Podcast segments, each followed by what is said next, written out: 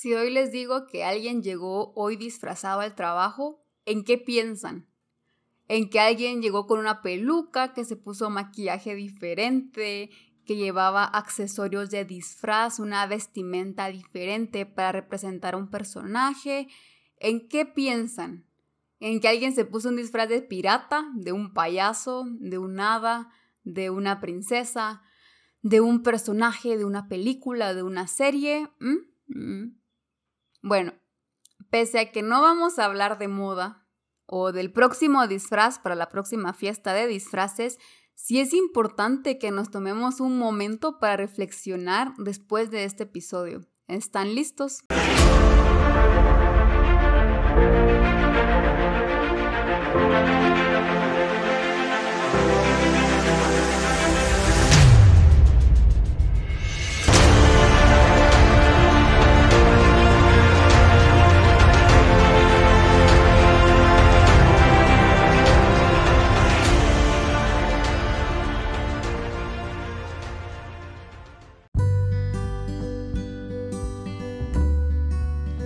Gente activa, ¿cómo están? Espero que se encuentren muy bien y listos para una nueva semana. Saben que tenía este tema escondido en un blog de notas en mi teléfono de hace bastante tiempo, de Halloween del año pasado, y estaba viendo unos videos en esa ocasión en redes sociales de las fiestas de, disfraces y eran esos TikToks, ¿ok?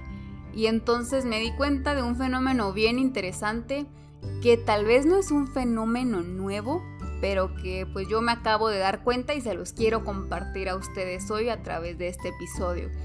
Antes en las fiestas de disfraces pues era mucho más común ver zombies, brujas y atuendos del tipo genérico, llamémoslo así, pero ahora los genéricos son los que menos predominan y ahora hay dos nuevos que resaltan. El primero es el de los personajes ficticios, ya sea de personajes de una serie, de una película em, o un personaje de la vida real. Y luego tenemos a otro que también sobresale recientemente y es el tipo como de disfraz de, de personalidades, que yo estaba viendo estos videos y salían disfraces, diría yo, divertidos, creativos y que, como les digo, me inspiró para este episodio. Por ejemplo, en, este, en estos videos se miraban disfraces del tipo la ejecutiva adicta al trabajo. Y entonces esta persona llegaba vestida con ropa de oficina, con un bolso, con un teléfono en la mano, como si todo el tiempo estuviera hablando con alguien. Eh, había otro disfraz de la vecina metiche, la vecina chute y era alguien con una bata, con tubos en la cabeza y con un periódico, con un libro en la mano. Y también estaba como el deportista o el adicto al, gimnasio y era alguien con ropa de gimnasio y con un, con un vaso de batido de esos milkshakes de proteína en, en la mano. Eran bastantes creativos, se entendían bastante bien, eran estereotipos, digámoslo así, o personalidades que querían, intentaban como que resaltar ciertos rasgos que lo volvían divertido y característico.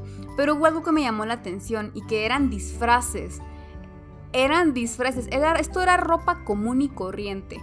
Bueno, no, no va a sonar bien frío. Pero esto era ropa normal. Pero en su círculo de amigos valía como un disfraz.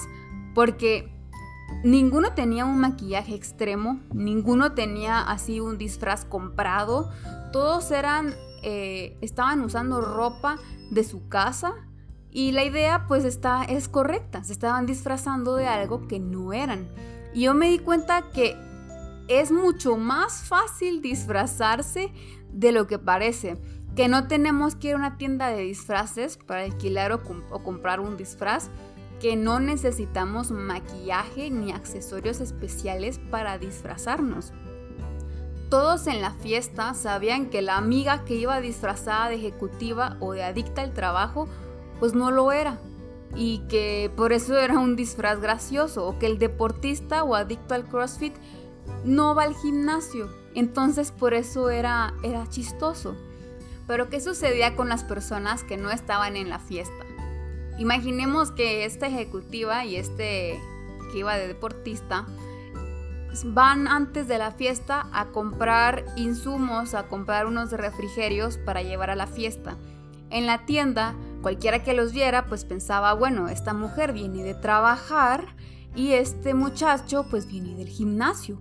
Mm, para, las personas, para las personas de afuera, pues no era un disfraz, era una ropa normal y que podía decir mucho de, de quiénes eran o de dónde venían, hipotéticamente, ¿no? Porque puede ser que esta, esta joven que iba disfrazada de ejecutiva realmente trabaja en un restaurante y ella utiliza uniforme y no puede utilizar ropa de oficina y que este joven que iba eh, como si fuera deportista pues no, no hace mucho ejercicio. Y aunque esto pues sí tiene una buena justificación razonable porque estas personas iban a una fiesta de disfraces, ¿qué sucede con todas esas personas que se esfuerzan a diario, no solo en octubre, sino a diario, para aparentar a alguien que no son y utilizan su vestimenta como coartada? Creo que a este punto ya saben a dónde quiero llegar y es muy fácil caer en esa trampa del engaño inocente o inconsciente de pretender ser alguien que no eres porque es mejor. Es mejor que, que vean esta versión de, de mí que la verdadera. O mi yo verdadero no es suficiente para esta ocasión, entonces adornas o te disfrazas de lo que no eres. Puede ser que ibas a una entrevista de trabajo y te colocaste ropa de color negro, así muy sobrio, unas gafas para lucir más intelectual, pensando que eso podía sumar más puntos a tu entrevista, porque tu verdadero yo es alguien que ama vestirse con colores extravagante y que prefiere usar lentes de contacto pero sabías que, o creías más bien, que tu verdadero yo no iba a llegar a la talla de la entrevista. O otra, otra situación, tenías una invitación a un evento y aunque odias los tacones tan altos, los vestidos ajustados y joyas ostentosas, le has tomado prestado unas joyas a una amiga o a tu mamá has ido a comprar unos tacones más altos porque tu guardarropa no era suficiente para esa ocasión. Aunque los tacones nunca más los vas a volver a utilizar porque te dolieron horrible y las joyas te dan alergia, tú crees que tenías que utilizarlo porque si no, no iba a ser suficiente para la ocasión, no ibas a llegar a la altura. Y la verdad no tiene que ser así, porque en primer lugar, tal y como eres, ya eres suficiente. Eres lo suficiente ya para ir a una entrevista de trabajo o para ir a una reunión con la reina de Inglaterra. Eres suficiente. Y la forma en que te vistes pues debe reflejar lo que eres. Claro que existe, y aquí vamos a decir con, con negrita, claro que existen códigos de vestimenta para cada ocasión, pero no por eso tienes que disfrazarte de lo que no eres para sentirte suficiente, para, para ser esa persona que va a llegar a la altura. No, tú ya eres suficiente, ya llegas a la altura de cualquier evento, ya vales todo y lo que te pongas o no te pongas, pues no te va a sumar o te va a restar valor. Por ejemplo, si yo tengo tres billetes de 100 dólares, y imaginen que se los voy a dar a tres personas diferentes. A la primera persona que se los doy, lo va a guardar en una billetera Gucci. La otra persona que se lo entrego, lo guarda en un pequeño monedero de tela que era de su bisabuela. Y la tercera persona lo guarda en una billetera que compró en un Walmart. Bueno, ¿qué billete ustedes piensan que vale más? el billete de 100 dólares que está guardado en una billetera de 400 dólares, el billete de 100 dólares que está guardado en una billetera que el único valor que tiene es sentimental, o el billete de 100 dólares que está guardado en una billetera que costó como 10 dólares.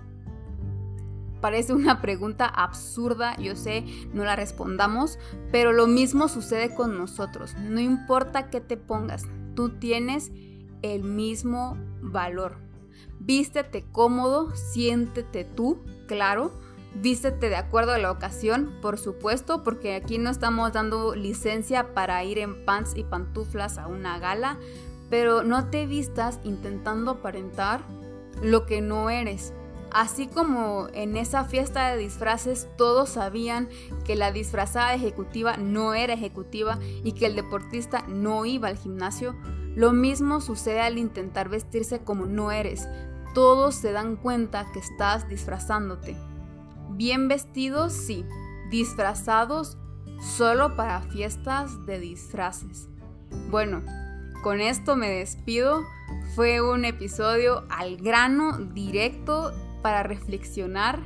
Em, a veces nos cae bien recordarnos esto porque lo hacemos inconscientemente, de verdad. Y no crean que si tú lo hiciste alguna vez dirás, ay no, soy la única persona que lo hizo. No, para nada. Mm, todo el mundo alguna vez intentó disfrazarse porque pensaba que no iba a llegar a no iba a llegar a la altura de esa ocasión o de esa persona o de ese momento, etc. Pero no, los invito a que se vistan, que no se disfracen y no olviden de compartir este episodio con quien quieran compartirlo y yo me despido y los espero en el próximo lunes de podcast.